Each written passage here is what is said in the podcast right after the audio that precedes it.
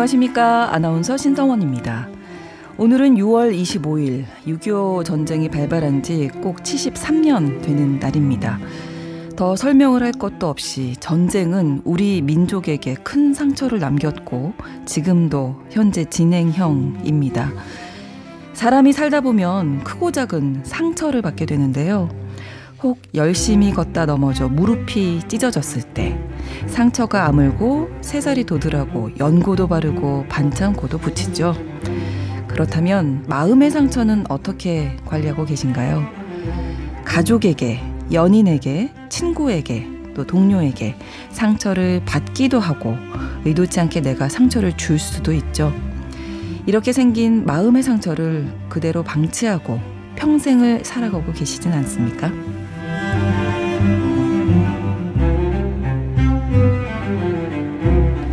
과거에 받은 마음의 상처를 그대로 방치해서 때때로 부정적인 감정으로 스스로를 괴롭히는 경우가 있는데요. 크고 작은 마음의 상처도 새살이 나고 더 단단해질 수 있게 관리가 필요하겠죠. 사람의 마음을 들여다보고 길을 찾는 뉴스브런치 부설 심리연구소. 오늘 뉴부심에서 다룰 심리는 바로 상처입니다.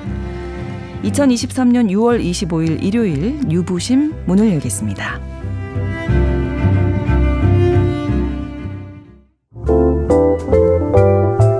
나를 지키는 마음 수업.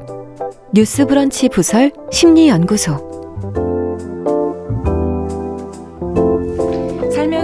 부딪히는 다양한 상황, 또 그 안에 얽힌 마음의 문제들을 영화와 책을 통해서 살펴보고 심리학적으로 풀어보는 시간, 일요일에 뉴스 브런치 부설 심리연구소 문을 열었습니다. 오늘도 세 분과 함께 합니다. 먼저 책으로 마음을 읽어주시죠. 남정미 서평가님 어서 오세요. 안녕하세요. 남정미입니다. 네, 영화 속 인물의 심리를 들려주십니다. 김준영 작가님 안녕하세요. 네, 안녕하세요. 네, 또 심리 전문가이신 서울 디지털대 상담심리학부 이지영 교수님과 함께 합니다. 어서 오세요. 안녕하세요. 자, 먼저 교수님, 상처 왜 생기는 겁니까? 네. 우리가 상처라고 하면 이제 다친 거잖아요. 네. 근데 오늘 방송에서 다룰 상처는 마음이 다친 것인데 마음이 다친다는 것은 뭘까? 여기에서 음. 이제 상처의 그런 정의, 상처가 무엇인지 들여다볼 수 있을 텐데요. 우리가 어쩔 때 마음이 아픈가 사실 들여다보면 거의 대부분이 나 자신에 대한 믿음이 네. 위협받을 때 상처를 받아요. 예를 음. 들면 나는 공부도 발표도 잘하는 아이라고 생각을 했는데 네. 어 정말 이제 입학한 그 고등학교에서 교장선생님이나 다른 학부모들이 참관하는 수업인데 질문을 받았을 때 대답을 제대로 하지 못하고 버벅거렸을 아. 때 너무 창피하면서 내가 이것밖에 안 돼? 이런 음. 생각이 들죠. 실제로 정말 대부분의 상처를 들여다보면 누군가의 말과 행동으로 내가 나에 대해서 가지고 있던 믿음이 흔들리면서 상처를 받습니다. 네. 근데 나에 대한 것이 아니어도요, 나에게 무엇인가를 하지 않았어도 다른 사람, 특히 소중한 사람에 대한 믿음이 깨졌을 때 어마어마한 또 상처가 되기도 해요. 네. 예를 들면, 어, 나에게 너무너무 잘해주는 아빠가 정말 좋은 사람이라 생각했는데, 음. 나중에 알고 보니까 엄마를 배신하고 바람을 피웠을 때, 음. 굉장히 상처가 되죠. 그렇죠. 음. 그리고 나한테 너무 잘해주고 내가 너무 존경하던 선생님이 누군가에게 파렴치한 짓을 한 것을 알았을 때에도 굉장한 상처를 받습니다. 네. 그리고요, 나나 다른 사람에 대한 것이 아니어도요, 우리가 세상에 대해서 믿음을 가지고 있거든요. 예를 들면, 아, 세상은 공정할 거야. 음. 근데 어느덧 내가 잘하고 보니까 어, 공정하지 않다라는 거 알았을 때 굉장히 음. 상처가 되고 아 열심히 노력하면 좋은 보상이 있을 거야라고 믿었는데 노력 없이 돈과 배경으로 자신이 그토록 간절히 얻고자 했던 보상을 누군가 친구가 쉽게 가져가는 걸 보면 세상에 대한 배신감이 들면서 상처를 받습니다. 그래서 종합해서 보면 상처란 자신, 타인, 세상에 대해서 가지고 있던 그런 믿음이 흔들리거나 네. 또는 부정적인 방향으로 깨지고 훼손됐을 때 이 정신 세계가 흔들리는 현상이라고 정의 내릴 수 있는 거죠. 네. 근데 우리가 뭐 일반적으로 생각하는 그런 상처들 있잖아요. 아, 나 상처 받았어. 뭐 크고 작은 것들. 그거랑 뭐 트라우마라고 우리가 흔히 표현하는 아주 깊은 상처 이런 것들이 좀 다르잖아요. 네, 네. 어 그러니까 태어나가지고 세상에 진짜 수많은 정보가 있잖아요. 네. 그 정보들을 처리하고 적절히 대처하기 위해서 이런 믿음을 형성하는 건데 이런 믿음이 깨지면서 우리가 가지고 있던 그 심리적인 세계를 구성하던 어떤 구조 틀이 흔들리고 깨지는 거거든요. 네. 근데 이게 원래 상태로 돌아가기 위해서 이런 상처가 되는 경험을 모두가 소화하고자 해요. 그래서 아 내가 가지고 있던 믿음을 수정하거나 또 이제 어, 통합해 가는 거죠. 음. 근데 그 상처 가운데서도 너무나 강력하고 충격적이어서 네. 심한 이런 정서적인 고통을 유발하는 상처를 트라우마라고 하는 거예요. 트라우마. 이런 트라우마 외상은요 도저히 수습하기 어렵고 소화하기 어렵다라는 그런 어, 특징이 있는 거죠. 음 그렇습니다. 자 오늘 상처에 대해서 이야기를 나누면서 두 작품 만나볼 텐데 먼저 남정미 서평가님 어떤 책을 가져오셨을까요? 네. 일단 제목만 들어도 듣는 음. 내가 엄청나게 마음의 아, 상처를 입는 그런 제목입니다. 네. 마틴 피스토리우스의 엄마는 내가 죽었으면 좋겠다고 말했다. 라는 책 가지고 왔습니다. 네. 13년 동안 식물 인간으로 살다가 기적적으로 깨어나 삶을 되찾은 마틴 피스토리우스의 실화가 담겨 있는 책입니다. 네. 김준현 작가님. 어떤 영화? 네, 오늘 가져온 네. 영화는 2011년 개봉한 영화 디테치먼트입니다. 네. 작품성 있는 내용으로 평단의 호평을 받았었는데요. 토니 케이 감독이 연출하고 피아니스트라는 영화로 나무주연상을 수상한 네. 에드리안 브로디가 주연을 맡았습니다. 음.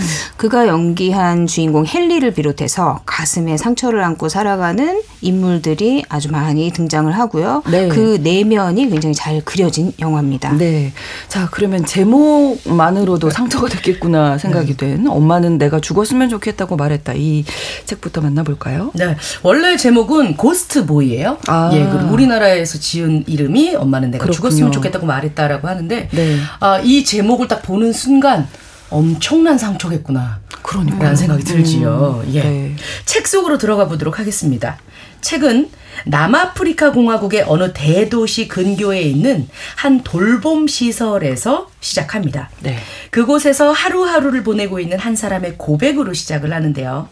그는 휠체어에 앉아서 줄에 칭칭 감긴 채 음. 꼿꼿하게 고정되어 TV를 보고 있습니다. 아, 또 텔레비전에 공룡 바니가 나온다. 바니가 싫다. 주제곡도 싫다. TV 속 아이들은 폴짝거리고 캉충거리고 어, 저 거대한 보라색 공룡 품으로 인해 뛰어들지만 여기에 있는 아이들은 미동도 없이 바닥에 누워 있거나 축 늘어진 채로 의자에 그냥 앉아 있다. 나 또한 다른 아이들과 마찬가지다. 나에게 몸이란 탈출할 수 없는 감옥이다. 말을 하려고 해도 침묵할 수밖에 없고 팔을 움직이려고 해봐도 꼼짝도 하지 않는다. 나는 스물다섯 살이다. 지난 9년간 매일 여기에 앉아 바니와 친구들 그리고 라이언 킹을 보았다. 그리고 세상에 이보다 더 심한 건 없을 거라고 생각한 순간 텔레토비가 나왔다. 네. 네. 그는 오늘의 주인공 마틴 피스토리우스입니다. 음, 네. 마틴은 12살까지는 평범한 소년이었습니다. 다른 아이들보다 수줍음이 좀 많은 성격이긴 했지만 쾌활하고 건강한 아이였죠. 전자기기들을 굉장히 곧잘 다뤘고요. 네. 어, 전자기기를 다 잘 다루는 이런 재주까지 타고 나서 이미 마틴이 11살 될 때 엄마가 전기 콘센트 고장났으니까 좀 고쳐주렴. 예, 예, 이렇게 할 정도로 안심하고 맡길 정도였습니다. 네. 얼마나 능숙하냐면 마틴에게 남동생하고 여동생이 있거든요. 네. 예, 부모님이 쓰셨던 옛날 컴퓨터를 마틴이 잘 고쳐갖고 네. 동생들 내 방에 들어오면 화나잖아요. 어. 내가 이제 맞춤 이런 그 아, 예. 블록 같은 걸 되게 잘 하고 있었거든요. 어. 동생들이 너무 탐을 내니까 이 컴퓨터를 이렇게 만들어서 개조를 해서 네. 동생들이 들어오면 삑삑 이렇게 울리는 경보 장치까지 어. 만들 정도로 굉장히 뛰어난 실력을 가지고 있었습니다. 똘똘했네요. 맞아요, 맞아요. 예. 예. 그러던 어느 날 1988년 1월 그가 12살이었습니다. 목이 아파서 학교에서 조퇴를 하고 집으로 왔는데요. 그 이후로 다시 학교를 갈 수가 없었습니다. 음. 몇주 몇 달이 지나면서 음식도 안 넘어가서 먹을 수가 없게 되었고요. 매일 몇 시간이고 계속 잠만 잡니다. 어. 그리고 좀 걸으려고 하니까 이 너무 아파서 걸을 수가 없는 거예요. 나한테 일어난 사실들을 잊어버리게 되고 익숙한 일들도 조금씩 잊어버리고 급기야는 사람들의 얼굴도 잘 기억하지 못하게 됩니다.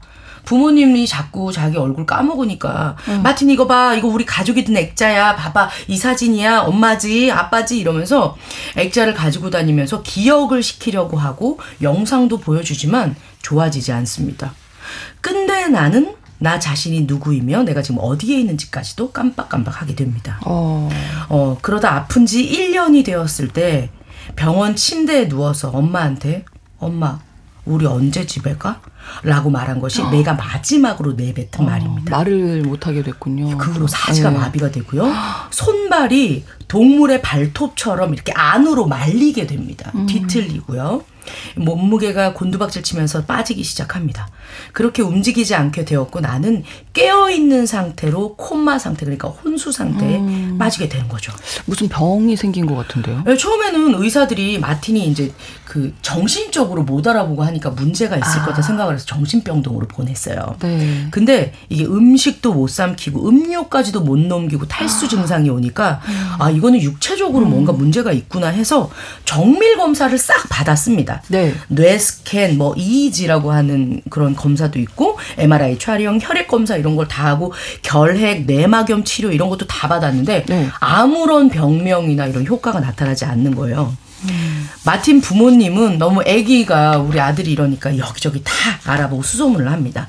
병원이란 병원은 다 찾아다니고 온갖 검사를 다 하고 심지어 외국에 있는 전문가들에게 연락을 취해보고 메일도 보내고 편지도 보내봤지만 소용이 없습니다. 음. 그냥 현재의 의학 기술로 추정되는 마틴의 병명은 네. 감금 증후군.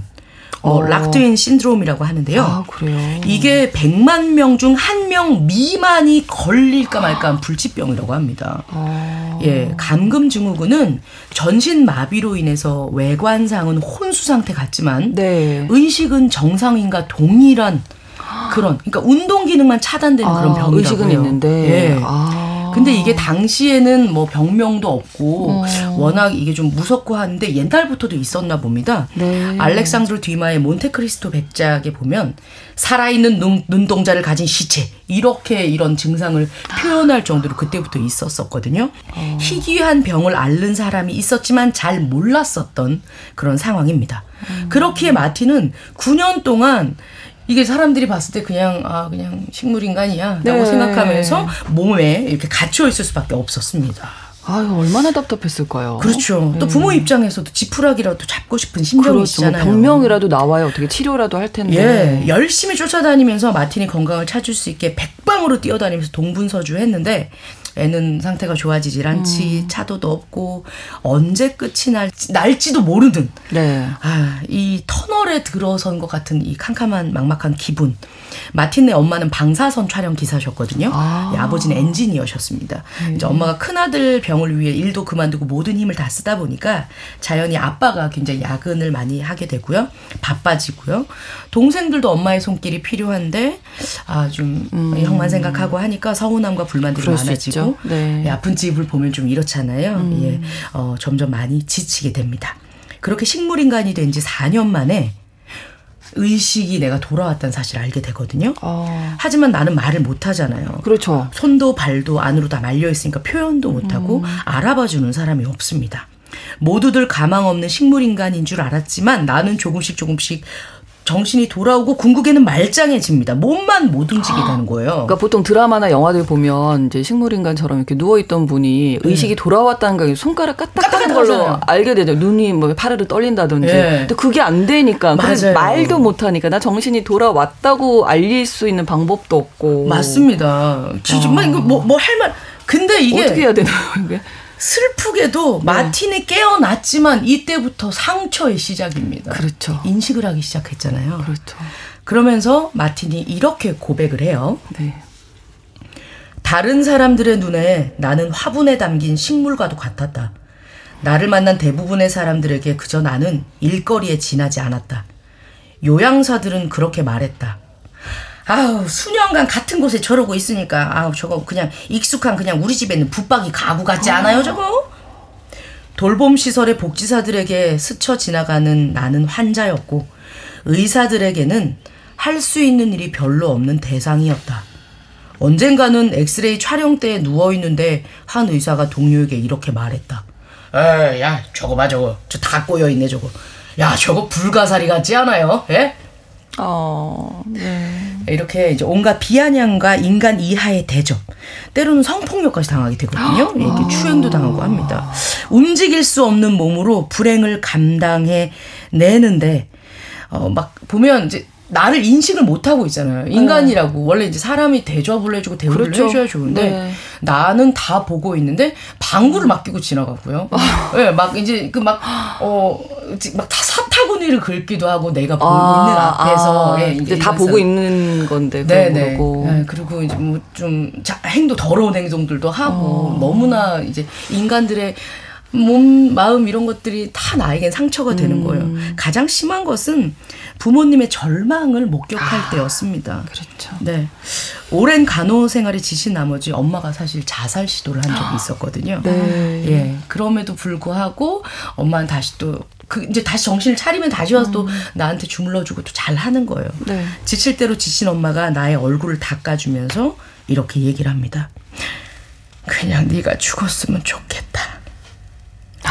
이 얘기를 듣고 이게 책의 제목이 된 거죠. 그렇군요. 다른 누구보다 네. 사실 우리가 엄마 하면 그 그냥 무조건적으로 믿고 의지하게 되는 존재인데 가장 그런 엄마가 존재죠. 예, 이렇게 얘기하는 걸 들었잖아요. 네. 그럼 이게 정말 큰 상처였겠는데요. 이 상처를 받고 충격을 받게 되면 사람이 또 어떤 변화가 나타나죠. 어떤 반응. 같은 음. 것들. 네. 그러니까 정말 우리가 마음으로는 그런 마음 왜 안 들겠어요. 그죠? 음, 근데 그렇죠. 네. 어, 정말 마음은 그럴 수 있지만 입 밖으로 꺼내야 될 것과 꺼내지 말아야 될 게 진짜 있는 것 같아요. 음. 입 밖으로 꺼냈다가 상처가 되는 경우가 굉장히 많으니까 어, 우리가 이런 여러 가지 경험을 하면 믿음이 흔들리면서 순간 이게 뭐지? 이런 반응이 음. 생겨요. 놀라고 당황스러운 거죠. 음. 엄마가 내가 죽었으면 좋겠다고 음. 너무 놀라는 거죠. 음. 그리고 두 번째는 이제 혼란스러움을 느끼기 시작합니다. 내가 기존에 가지고 있던 믿음으로는 도저히 이해가 되지 않고 소화가 되지 않으니까 뭐가 뭔지 몰라서 혼란스러운 거죠. 음. 그러면서 조금 정신이 들면서 화가 나기 시작을 해요. 네. 내 믿음을 흔들고 깨뜨려서 나를 이렇게 앞 음, 고통스럽고 아프게 하는 사람들에게 화가 나는 거죠. 그렇죠. 음. 그리고 또 상처를 그 받으면 이 나 자신에 대한 믿음이 많이 깨지고 흔들리면서 수치스럽고 창피함을 느끼게 됩니다. 음. 그리고 이렇게 화가 나는데 그 화가 제대로 밖으로 표출이 안 되니까 그 화살이 자기에게로 돌아가서 대부분의 사람들이 자책하고 비하를 하게 돼요 스스로를. 음. 음. 그러면서 아, 내 잘못이야. 내가 괜찮았다면, 내가 잘했다면 이런 일이 없었을 텐데 그 음. 사람이 그렇게 행동하지 않았을 텐데 이런 식의 생각을 하게 됩니다. 네. 그리고요 아마 많이 느끼셨겠지만 상처를 받고 있다 보면은 이제 평소에 살았던 삶이 아니잖아요. 네.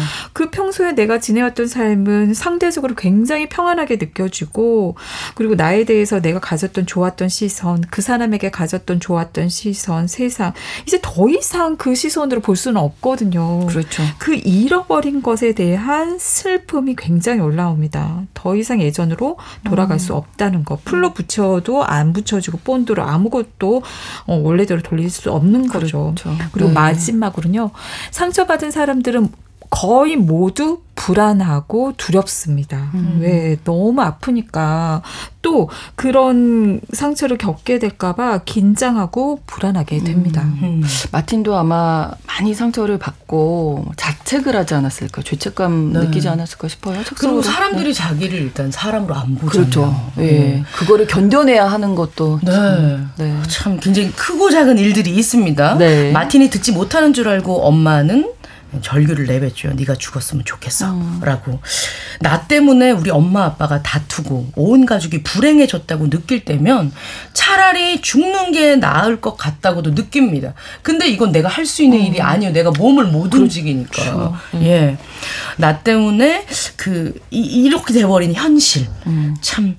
근데 진심으로 사랑하는 사람이 내가 살아있다는 걸 깨닫지 못했을 때 또 한 번 상처가 됩니다. 그렇죠. 예. 네. 식물인간이 된 지 4년 만에 의식이 돌아왔지만 네. 누구도 이를 발견하지 못합니다.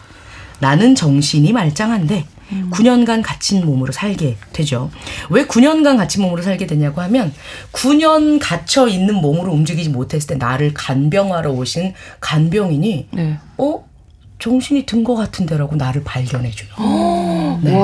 그게 또 하나의 전환점이 되는 시점이거든요. 아. 그러니까 왜 사람들이 상처받은 사람들한테 나를 알아준 단 한 명만 있어도 네. 잘 산다라고 얘기를 하는 게 어, 네. 그게 이제 간병인 한 분이 등장을 하십니다. 아.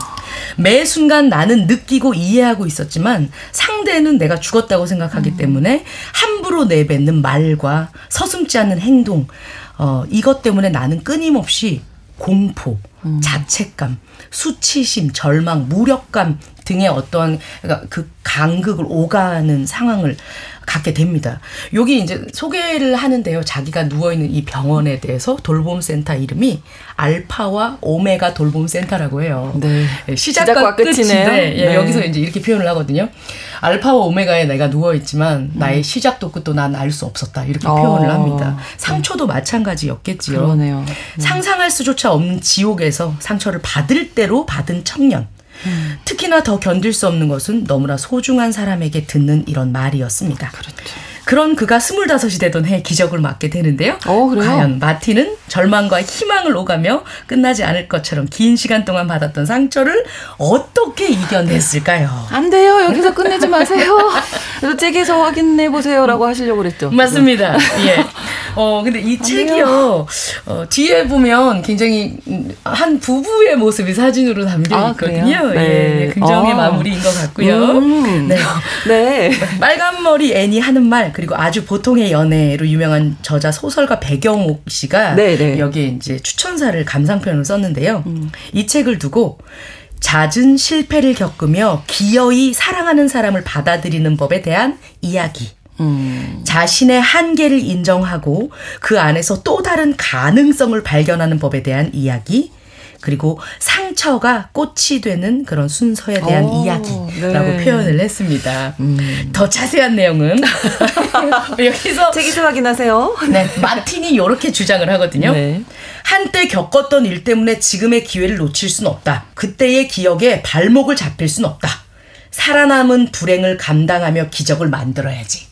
라고 얘기합니다. 어. 그 마틴의 이야기는 마틴 피스토리우스의 엄마는 내가 죽었으면 좋겠다. 에서 확인하시고요. 네. 이 너무 감동적인 얘기들이 어, 엄청나게 많이 뭐 올해의 책으로도 선정되고 음. 했었거든요. 네. 포털 사이트에 치면 그가 나와서 음. 얘기하는 강연도 들을 수 있으니까 네. 참고하시면 좋을 것 같네요. 네. 어. 뭔가 희망이 있다고 하니까 네. 저도 막 힘이 나는 것 같고 예.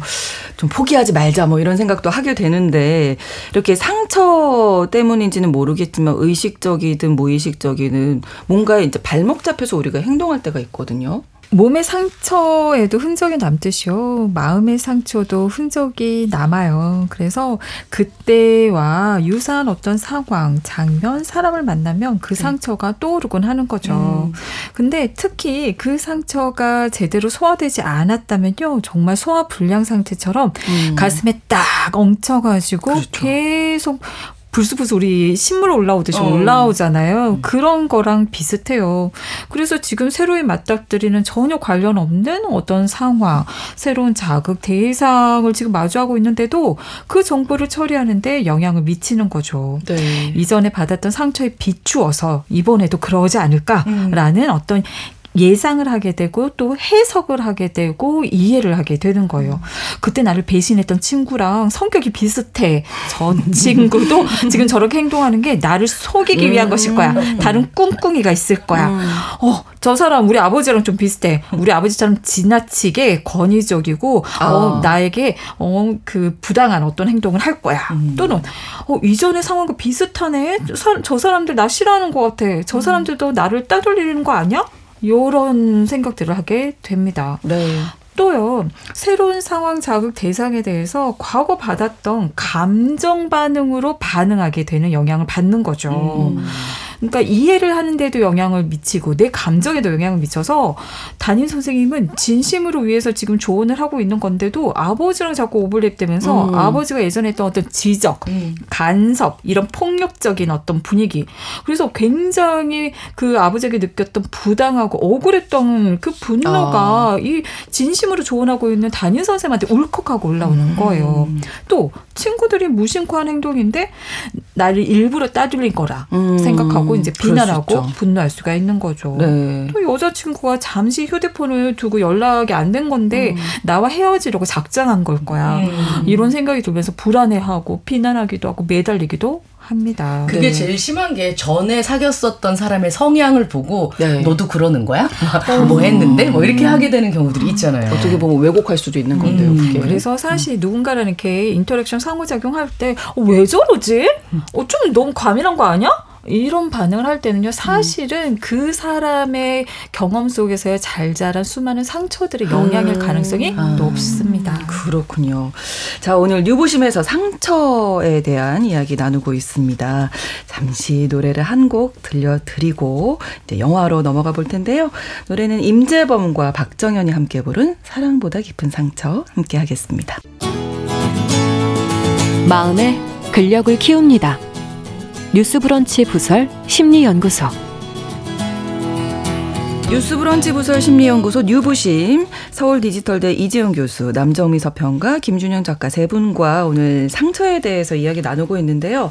자 상처를 잘 받는 사람 상처에서 좀 유독 벗어나지 못한 사람들의 특징이 혹시 있을까요, 교수님? 네, 상처를 잘 받는 사람들을 보면은요 그 자신 그리고 타인 세상에 대해서 가지고 있는 믿음이 너무 타이트하게 경직되어 있는 경우가 음. 좀 많아요. 네.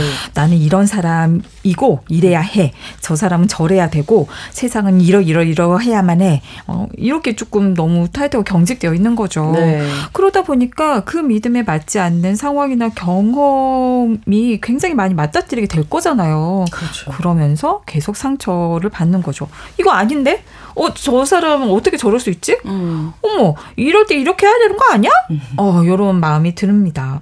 두 번째로는 기대 수준이 굉장히 높고 기대를 많이 하는 사람일수록 상처를 잘 받습니다. 음, 네. 이렇게 기대 못 미치는 경우들이 발생을 하면서 상처를 받게 됩니다. 네.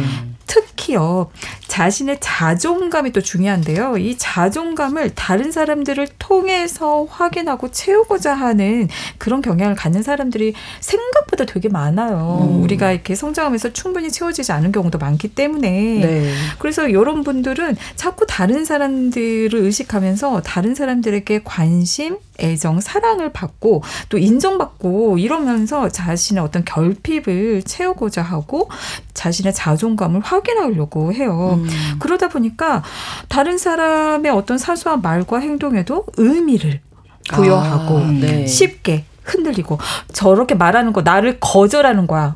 어, 요렇게 해석을 하게 되죠. 음. 그러면서 자신에 대한 평가로 이어지게 되는 거예요. 아, 내가 사랑받을 만하지 않은가 보다. 음. 내가 별로인가 보다. 다 자신에 대한 판단, 평가로 해석을 해버리는 거죠. 그러다 보니까 자존감이 떨어지면서 그 말과 행동에 상처를 받게 됩니다. 그래서 종합을 해보면 다른 사람의 사소한 말과 행동을 자꾸만 자신하고 결부지어서 해석하는 경향이 많은 사람일수록 상처를 잘 받게 됩니다. 네. 그리고요, 다양한 영향으로 자책을 많이 하는 그런 사람들이 있어요. 그 어릴 때 부모님들이 네가 잘못한 거야. 너 때문이야. 어, 너 왜 그 모양이야. 음. 이런 야단, 비난 이런 걸 많이 잡다 받다 보면 머리에 이런 생각들이 자리를 잡으면서 무슨 일만 생기면 내 잘못이네. 음. 이러면서 이제 어 상처를 굉장히 많이 받게 돼요. 그리고 완벽주의적인 성향을 가지고 있는 분들이요. 자책도 좀 많이 하면서 음. 상처를 잘 받으면서 또 쉽사리 상처에서 벗어나지 못하는 경향을 가져요. 그러니까 덜 완벽주의적인 분들은 에이 봐 그럴 수도 있지. 아 무슨 일 있었나 보다. 아이고 몰라 몰라 모르겠고 이해 안 되고 그냥 넘기자. 이렇게 되거든요. 털어 버릴 수가 있는데 완벽주의적인 분들은 이게 잘 털지를 못하시는 음. 면이 있습니다. 네. 자, 이렇게 가슴에 상처를 안고 살아가는 인물들의 내면을 그린 영화 김준영 작가님이 선택한 디테치먼트 만나보겠습니다. 네, 영화의 주인공 헨리 역시 상처를 털지 못하는 사람입니다. 그렇군요. 예, 네. 어릴 적 상처를 끌어안고 살아가고 있어요. 네. 그는 사실 초등학교 때 엄마의 자살로 인한 그 아. 과거의 상처를 짊어지고 네. 타인과 제대로 된 관계를 맺지 못하고 한 학교에서 다른 학교로 끊임없이 옮기면서 개인적인 관계를 맺거나 누구와 가까워지는 아. 것을 피하면서 살아갑니다. 음. 기간제 교사거든요. 네. 그가 어느 날 이제 문제아로 가득 찬 한 학교에 부임을 합니다. 네. 그러니까 이 학교는 교사에게 욕하는 건 물론이고 폭력까지 휘두르고 완전히 교권 붕괴 현장 그 자체이거든요. 네. 그런데 헨리 역시 이 학교 저 학교 다니면서 만만치 않은 내공을 소유하게 됐어요. 그렇겠죠. 네. 네. 그래서 아이들의 반항에 굉장히 익숙하거든요. 그래서 음. 첫날부터 본보기로 학생 한 명을 교실 밖으로 쫓아내고 카리스마 넘치는 행동으로 아이들을 장악해 갑니다. 네. 그런데 곧이어 180도 다른 모습으로 사람을 대하는 학교 어. 밖의 헨리 모습이 그려지거든요. 밖에서는 어떻게 변하는데요? 요양원에 이제 외할아버지를 모시고 있는데 네. 그 외할아버지를 돌보는 간호사가 좀 제대로 돌보질 못한 거예요. 네. 그러니까 심한 분노를 보이면서 화를 내는 모습을 드러내는데 아. 그 모습이 마치 학생들에게 상처받은 걸 이렇게 푸나 하는 모습으로 아. 보이기까지 합니다. 네. 그러니까 학교에서는 아주 모범적으로 자신에게 막 말도 안 되는 소리를 하면서 대드는 학생들을 어른스럽게 대우를 하는데 음. 학교 밖에서는 문제 학생들처럼 충동적인 어, 모습을 보여요. 예. 네. 그러니까 사실은 어머니의 자살이 좀 많이 상처가 됐을 것 같긴 한데 아주 어렸을 때 그런데 학교에서 이렇게 버릇없는 아이들을 대하면서 분노가 커지고 이걸 좀 엉뚱한 곳에 푸는 것 같다 음. 이런 느낌 들거든요. 어떻게 보세요? 네, 상처는 결국은요 내가 가지고 있던 나의 세계 경계가 침범당하는 현상이라고 볼수 있거든요. 그래서 네. 우리가 침범을 당하면 화가 나는 게 자연스러운 반응이에요. 근데요 화가 나면 이 복수하고 싶은 마음이 들거든요. 음. 내가 느낀 그런 아픈 고통을 되돌려주고 싶은 마음이 이렇게 올라오는 거죠. 음. 그게 이제 충동으로 계속 쌓이고 이제 심술이 쌓이고 울분이 쌓이고 이런 것들은 계속 밖으로 나가고자 하는데 이게 이제 여러 가지 방법으로 표현이 되는 거거든요. 이제 첫 번째로는 상처를 준 대상에 대해서 간접적인 복수로 뒷담화를 자꾸 하고 싶어져요. 어. 그래서 우리가 이제 누구한테 상처받으면 그 사람에 대한 욕을 그냥 이 사람한테도 하고 음, 저 맞아. 사람한테 하고 요 사람한테도 맞아. 하고 그리고 또 직접적으로 직접적으로 공격을 하는 방식으로 복수를 할 수도 있는 거죠. 그 사람에게 퍼붓고 비난하고 음. 마음 아프게 하고 폭력적인 행동을 가할 수도 있습니다. 그리고 이제 이 학생들을 보면은요. 세 번째인 대체 그 엉뚱한 대상에게 화풀이를 하는 그런 복수를 하고 있는 거거든요. 그러니까 이 아이들이 그 가졌던 수많은 상처들에 대한 그 울분을 이렇게 살짝 건드려졌을 때 폭발하는 식으로 그리고 우리가 묻지마 폭행 뭐 이런 것들도 사실 그런 형태라고 볼 수가 있거든요. 네. 근데 복수할 자신이 없을 때에는 참게 되잖아요. 네. 그리고 참다 보면은 얘네들은 계속 밖으로 나가려고 하는데 그러지 못하니까 만만한 나를 공격하게 되는 어. 거예요. 그러면서 이 비난 자체 이런 것들이 굉장히 심해지고 자해 자살까지 이어지게 되는 거예요. 문제네요. 네, 그러니까 헨리는 지금 엉뚱한 곳에 분노를 표출하고 있잖아요. 그 다음 네. 이야기는 어떻게 진행이 되나요? 네, 할아버지를 잘 보살피지 못한 간호사에게 화풀이를 하고 집으로 돌아가는 버스에서 헨리는 매춘을 하는 에리카라는 음. 소녀를 목격하게 돼요. 네. 근데 에리카는 또 헨리를 보고 어, 돈이 되겠다 싶으니까 계속 따라 붙거든요. 네. 그런데 외면을 해요. 그런데 또 계속 두 번째 만남, 세 번째 만남까지 이어지는 거예요. 오. 그래서 배가 고프다는 에리카를 집으로 데려와서 상처를 치료해주고 함께 지내게 됩니다. 네. 그리고 사실 이제 헨리가 이렇게 기간제 교사로 그냥 정교사가 될 수도 있는데 음. 이렇게 기간제 교사로 여러 학교를 옮기는 데는 다 이유가 있어요. 네. 어릴 때 알코올 중독이었던 엄마의 자살로 생긴 그 상처 그리고 그 깊은 음. 트라우마 때문이거든요. 사실 엄마도 외할아버지의 관계에서 어떤 끔찍한 일이 말 못할 일이 있어서 그걸로 아. 인해서 자신을 망가뜨리고 끝내 약물 과용으로 아. 자살을 한 거거든요. 다 상처가 그렇죠. 문제가 됐었네요. 그렇죠. 네. 그러니까 그런 깊은 상처들이 평생 그를 따라다니면서 괴롭히는 음. 거예요. 그러니까 사람들과 관계 맺기도 어렵고 거리두기를 하면서 혼자 섬처럼 지내는데 네. 그런 그에게 에리카는 처음으로 특별한 존재가 되어갑니다. 음. 뭔가 누가 누군가를 이렇게 만나면서 좀 치유를 해가면 참 좋을 것 같은데요. 그렇죠. 헨리의 돌봄 덕분에 에리카는 상처를 치유하고 밝아져요. 오, 어, 그리고 네. 헨리에게 요리를 해주기도 하고 네. 하거든요. 헨리 역시 누군가 자신을 위해 요리를 해준 건 음. 처음이다라고 하면서 네. 조금씩 마음을 열거든요. 그리고 에리카를 이제 임시 보호하면서 헨리는 에리카와 지내면서 한 번도 느껴보지 못했던 가족애를 느끼고 소녀에게 이제 자신의 아픔에 대해서도 살짝 털어놓습니다. 네. 다른 학생들에게 자신이 어쨌든 자신의 상처를 치유하는데 어른이 어떤 어른이 나에게도 무슨 말을 해줬으면 나도 이 상처를 치유할 수 있었을 텐데라는 음. 생각을 갖고 있거든요 헬리는. 네. 그래서 자신이 이제 학생 상처받은 학생들에게 그런 가이드를 해주고 싶은 마음이 있어요. 음. 그런데 상처는 또 받기 싫은 거예요. 그렇죠. 그래서 늘 무심한 태도로 자신을 보호하고 음. 있는 거거든요. 어, 자신에게 학교에서 좀 가까이 다가오고 뭔가 애인의 관계 썸을 살짝 타보려고 하는 여 선생님이 생기는데 네. 그 선생님에게도 나는 텅 비어 있다라고 아. 얘기를 하면서 또 선을 그어요. 네. 그런데 그런 그에게 에리카는 음. 어, 유일한 나의 가족이다. 헬리는 음. 이렇게 얘기하면서 점점 좀 다가오고 가족처럼 그를 대합니다. 네, 그러니까 그야말로 어릴 때 그 상처 때문에 보이지 않는 방어벽을 치고 산 헨리인데. 오랜 시간 동안 뭐 어떻게 보면 쌓여 있는 이런 경계심이라는 게 이렇게 한순간에 좀 잘 풀어줄 수 있을까요? 그렇죠. 어렵죠. 네. 사실 에리카가 그렇게 어떤 사심도 없이 다가오지만 세상과 가까워지는 것을 두려워하는 헬리는 네. 이 아이들은 무언가 다른 걸 원한다. 아. 나를 필요로 하는 게 아니다라면서 결국 에리카를 아동보호소에 보내버립니다. 음. 여전히 거리두기를 포기 못하는 거죠. 그러네요. 그러니까 헨리의 어릴 적 상처는 헨리가 좀 안정된 삶을 좀 따뜻한 삶을 살려고 할 때마다 계속 그의 발목을 잡습니다. 아. 그러니까 사실 이 영화에서 그려지는 모든 교사들이 사실 비슷해요. 음. 그러니까 상처받은 아이들의 말썽을 훈육하면서 굉장히 스트레스를 많이 받고 그런 스트레스로 소진을 경험하는 교사들 역시 음. 현실과 거리두기를 하려고 애씁니다. 음. 다들 좀 현실 회피, 현실을 외면하면서 살 길을 찾는 게 아닌가 뭐 이런 생각도 드네요. 네, 교사들뿐 아니라 학생들도, 학생들도 그렇거든요. 네. 여기는 모든 사람들이 다 음. 상처받은 영혼들이에요. 그렇군요. 네. 그러니까 헨리의 제자로 사진 작가를 꿈꾸는 메레디스라는 여학생이 나오는데 네. 메레디스는 우울한 작품에 몰입하고 있어요. 음. 그런데 아빠는 왜 너는 너 자신을 고민하니 행복해져? 라면서 그녀를 질책하기만 하거든요. 네. 그러니까 메레디스는 아무도 나를 이해하지 못하는구나 이러면서 굉장히 외로워하는데 유일하게 자신을 지지하고 보호해주는 헨리를 발견한 거예요.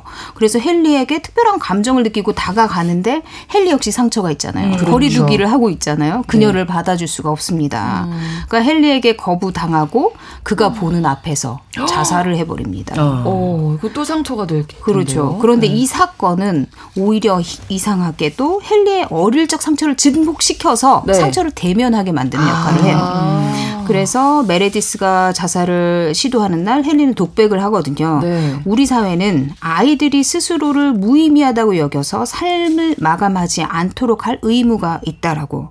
아. 그리고 스스로도 메리디스의 상처를 보살펴주지 못한 자신을 자책하면서 또 자신의 상처 또한 제대로 들여다보기 시작합니다. 아. 그러니까 이렇게 상처를 대면하는 게 참 중요할 것 같은데 사실 헨리는 상처를 아주 오랜 시간 동안 외면하고 회피하면서 살았던 사람이잖아요. 대면하는 게 중요하겠죠? 네. 네. 정말로 상처가 너무 고통스러우면 너무 고통스러우니까 마주하기 힘들다 보니 이렇게 회피를 하게 되는 거거든요. 네. 그래서 어떤 방식으로 대부분 회피를 하냐면 자신의 감정에 거리를 두면서 감정 자체를 잘 느끼지 못하도록 억제하는 방식을 취하게 돼요. 그래서 냉담하고 음. 무디게 반응을 하게 되는 거죠.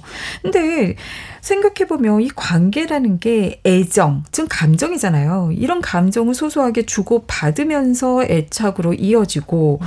그러는 건데 이 감정에 거리를 두니까 관계가 잘 형성이 되기가 어렵겠죠. 네. 그래서 친밀한 관계 형성하지 못하고 근데 결국에는 상처받은 마음을 표현할 수 있는 곳도 위로받고 치유받을 수 있는 곳도 관계이거든요. 음. 네. 또 상처와 관련된 결핍된 욕구를 충족시킬 수 있는 것도 관계이고 이런 상처의 치유와 대안적인 좋은 관계 경험을 할 기회를 이렇게 거리두고 냉담하고 무딘 반응으로 보이면서 갖지 못하게 되는 꼴이 되는 거죠. 네. 이 디테치먼트 밑에 살펴보면 댓글 단 분들이 음. 상처받은 사람을 상처받은 자들이 치유해주는 아, 그런 슬픔 맞습니다. 그러네요. 네네. 네 네. 네.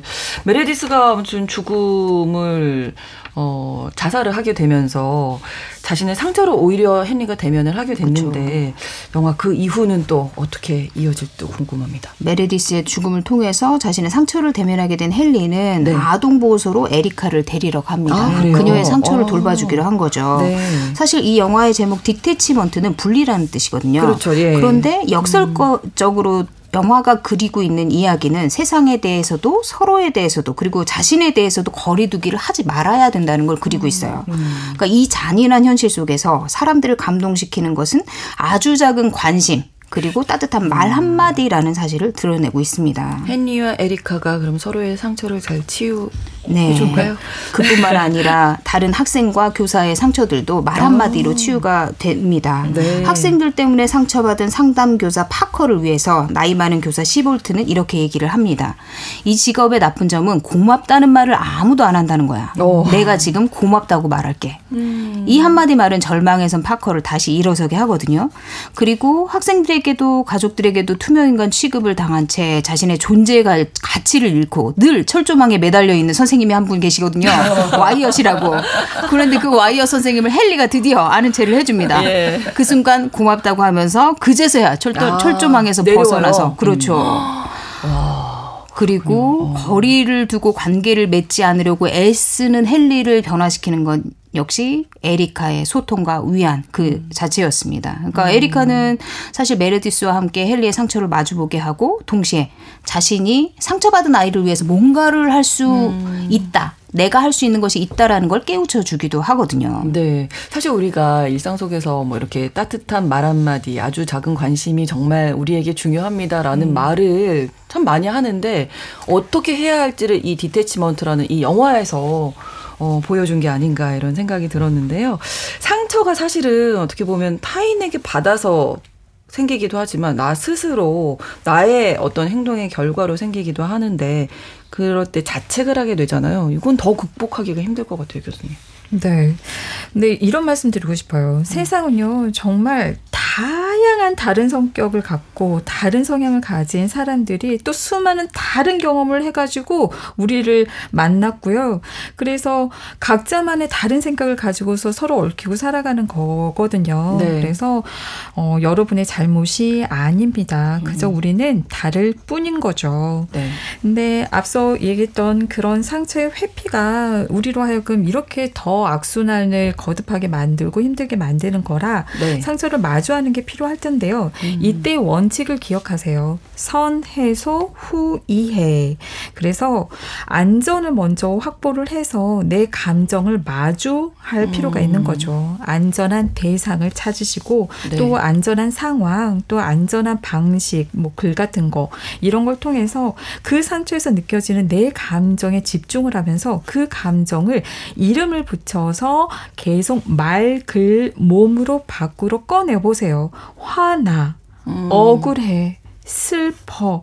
그 감정을 그렇게 따라 표현하면서 따라가 보세요. 그래서 시원하실 때까지 떠오르는 감정 그리고 생각들 이런 것들을 충분히 밖으로 표현할 때 이 안에 이렇게 쌓여 있던 울분들이 음. 밖으로 빠져나갈 수 있습니다. 네. 그리고 그런 다음에는요 우리가 사고가 활발해지거든요. 내 안에 올라 있던 감정이 조금 밖으로 나가지니까 캄다운 되면서 음. 이 상처를 이해할 수 있게 되는 거죠. 네. 그래서 그 경험이 어떻게 발생했는지 그 과정에서 나는 어떤 해석을 했는지 나를 무시하는 거야. 날 거절하는 거야. 무슨 감정을 느꼈는지, 대안 쪽으로는 어떻게 해석할 수는 없었는지, 그리고 상대 마음, 상대방의 마음은 어떠했는지, 이런 소화하는 과정에서 이런 이해를 하고자 하는 그런 노력을 통해서 나에 대해서도 다른 사람과 세상에 대해서도 많은 것들을 깨닫게 되는 것 같아요. 네. 그래서 우리 방송에서 그 얘기 하잖아요. 마음, 마음을 이렇게 단단하게 해주는 그 멘트가 있는데 저는 그게 되게 마음에 들더라고요. 음. 근력을 키운다. 네. 네. 음. 그래서 여러분, 자신과 결부짓지 않는 연습. 그리고 어, 상처받을 일이 있다면 먼저요 그 사람의 성격 상황 또는 그 사람 어떤 과거 경험이 있었을까 또 그 사람 어떤 생각을 하길래 저렇게 음. 말과 행동을 할지 그 이해해보는 그런 노력을 먼저 해보시기 바랍니다. 네. 그리고 여러분이 내 자신에 대해서 가지고 있던 그런 원망화조차도요 한번 네. 안전하게 해소해 보면서 그러다 보면 불쌍한 마음이 올라와요 나에 음. 대한 음. 어, 그렇죠. 아, 어 화나는 진짜 관계가 되게 재미있는 게요. 원망스럽고 화나는 감정이 있었더라도 그걸 표현하고 나면은요. 네. 그 밑에는 연민이 있어요. 음. 불쌍하고 가엽다. 그럴 때 우리 보호해주고 싶잖아요. 그렇죠. 좋은 말 해주고 싶고 네. 위로해주고 싶잖아요. 네. 그러면서 내가 나를 사랑하고 인정하고 이 자존감을 단단하게 하는 그런 노력을 적극적으로 기울여 갈 수 있을 것 같습니다. 네. 그 디테치먼트의 주인공 헨리 엄마가 네. 본인의 부모님에게 받은 상처가 또 상처가 되어서 그렇죠. 결국엔 또 아들에게 또 네. 이게 상처가 됐잖아요. 우리도 육아를 하시는 분들 중에서는 내 상처 우리 애한테 가면 어떡하나 걱정하시는 분들이 맞아요. 많으실 거예요. 맞아요. 혹시라도 이런 분들에게 좀 참고가 될까 해서 네. 책한 권 추천해 드리겠습니다. 푸름 아빠의 거울 육아법, 뭐 실천법이라고 하는데요. 네. 제목은 나의 상처를 아이에게 대물림하지 않으려면 예, 이란 예. 책이 있는데요. 이 책을 보면 아이의 성장 속도가 각자 다르듯이 그렇죠. 엄마도 다 성장 속도가 다르다. 맞아요. 어, 그러니까 어떻게 애기한테 얘기를 해야 되고 말을 해야 되는지 그런 코칭도 나와 있고요. 네. 엄마도 항상 성장을 할 수만은 없다. 그럼요. 부담 네. 갖지 마 이런 아. 얘기도 해주거든요. 네, 네. 예, 좀 참고하셨으면 좋겠습니다. 네, 뭐저 같은 경우에도 엄마로는 7살밖에 안 됐습니다. 그렇죠. 맞아요. 책 많이 보고 좀 맞아요, 공부해야 맞아요. 되겠습니다. 네. 자, 오늘 상처에 대한 이야기 뉴스 브런치 부설 심리 연구소에서 다뤄봤습니다. 주제와 관련해서 다룬 작품들 에세이죠. 마틴 피스토리우스의 엄마는 내가 죽었으면 좋겠다고 말했다. 그리고 영화는 디테치먼트였습니다. 자, 오늘도 김준영 작가님, 남정미 서평가님, 서울 디지털대학교 이지영 교수님 세 분과 함께했습니다. 고맙습니다. 고맙습니다. 감사합니다. 오늘 마지막 곡으로 아델의 노래 헬로 들려드리겠습니다. 일요일 11시 5분에는 유부심, 평일에는 뉴스 브런치 계속 청취해 주십시오. 저는 아나운서 신성원이었습니다. 고맙습니다.